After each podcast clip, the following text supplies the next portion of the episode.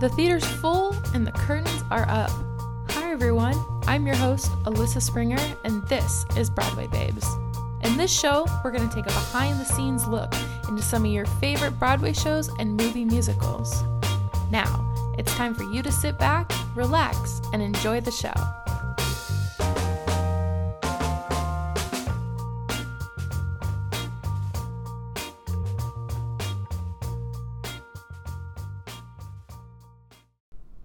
Hello, and welcome to episode two of the Broadway Babes podcast. As always, I am your host, Alyssa, and today we're going to talk about where this all began for me. So let's get into it. So, as mentioned in my previous episode, we had talked about a little bit about my love for Broadway and kind of where I became infatuated with theater and Broadway shows.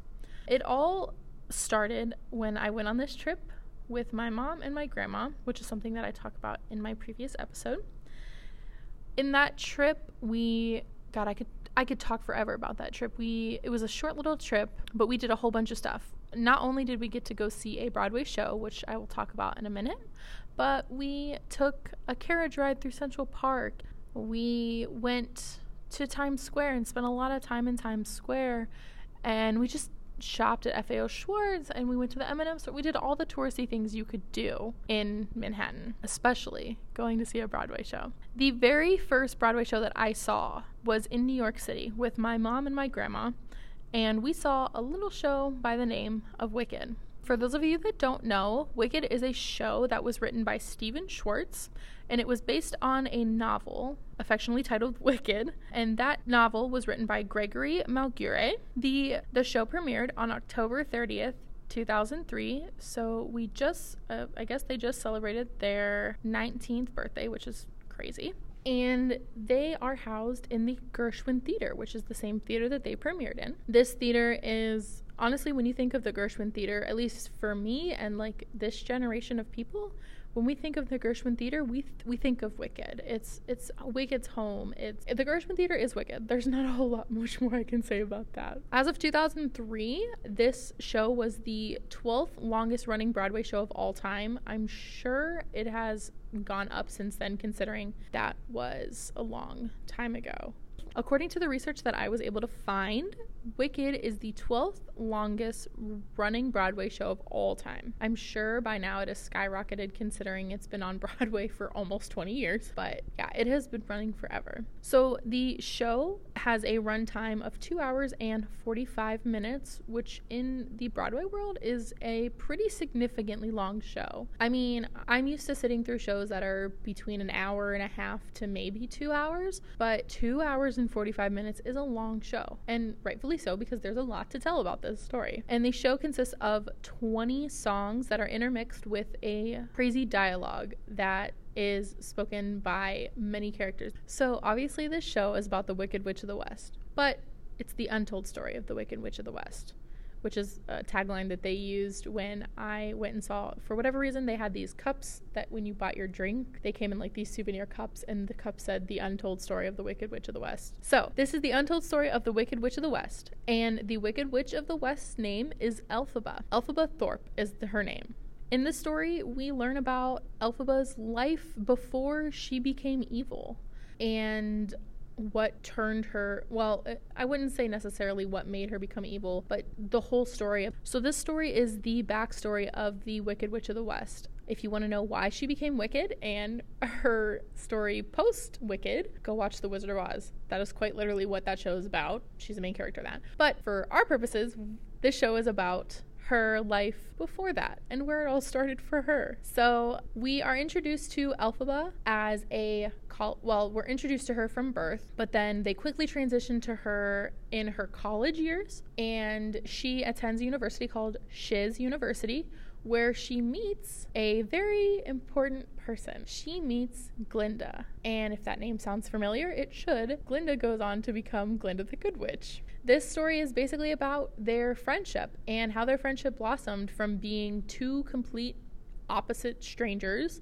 One, Glinda coming from a world where she got everything she wanted, everything's pretty and pink and proper, And Elphaba coming from a world where she faced adversity and she faced scrutiny because, well, she was green and she was looked down on for being different. So she had to overcome that and rise to the occasion. So the first half of the story is basically them in their college years. We learn how their friendship developed, we learn Elphaba and Glinda, and we learn about how their friendship blossoms and how Glinda actually helped Elphaba kind of break out of her shell a little bit. She was not necessarily a very popular girl. Glinda obviously was.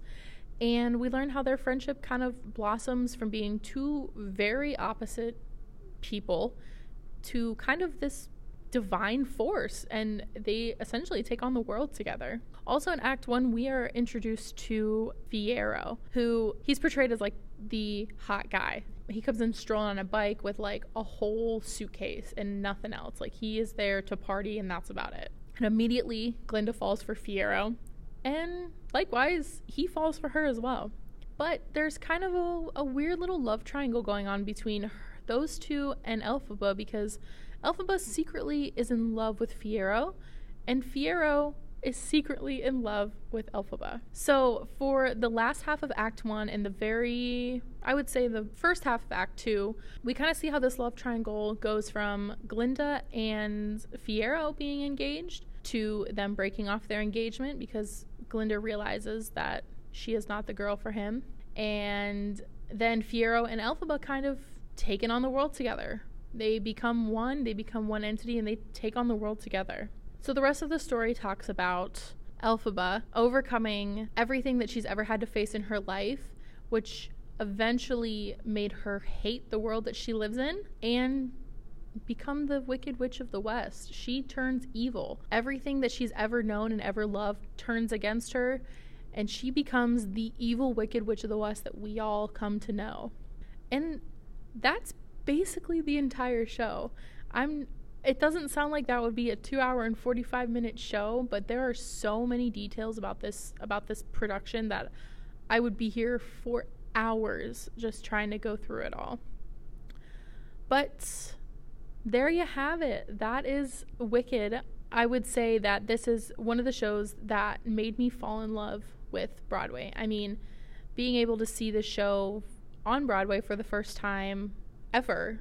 This being the first show I ever see and it being on Broadway just it really sparked a flame and as you've heard in my previous episode, I am infatuated with anything and everything Broadway. I love Broadway. I will I have tickets to see like 3 shows lined up right now.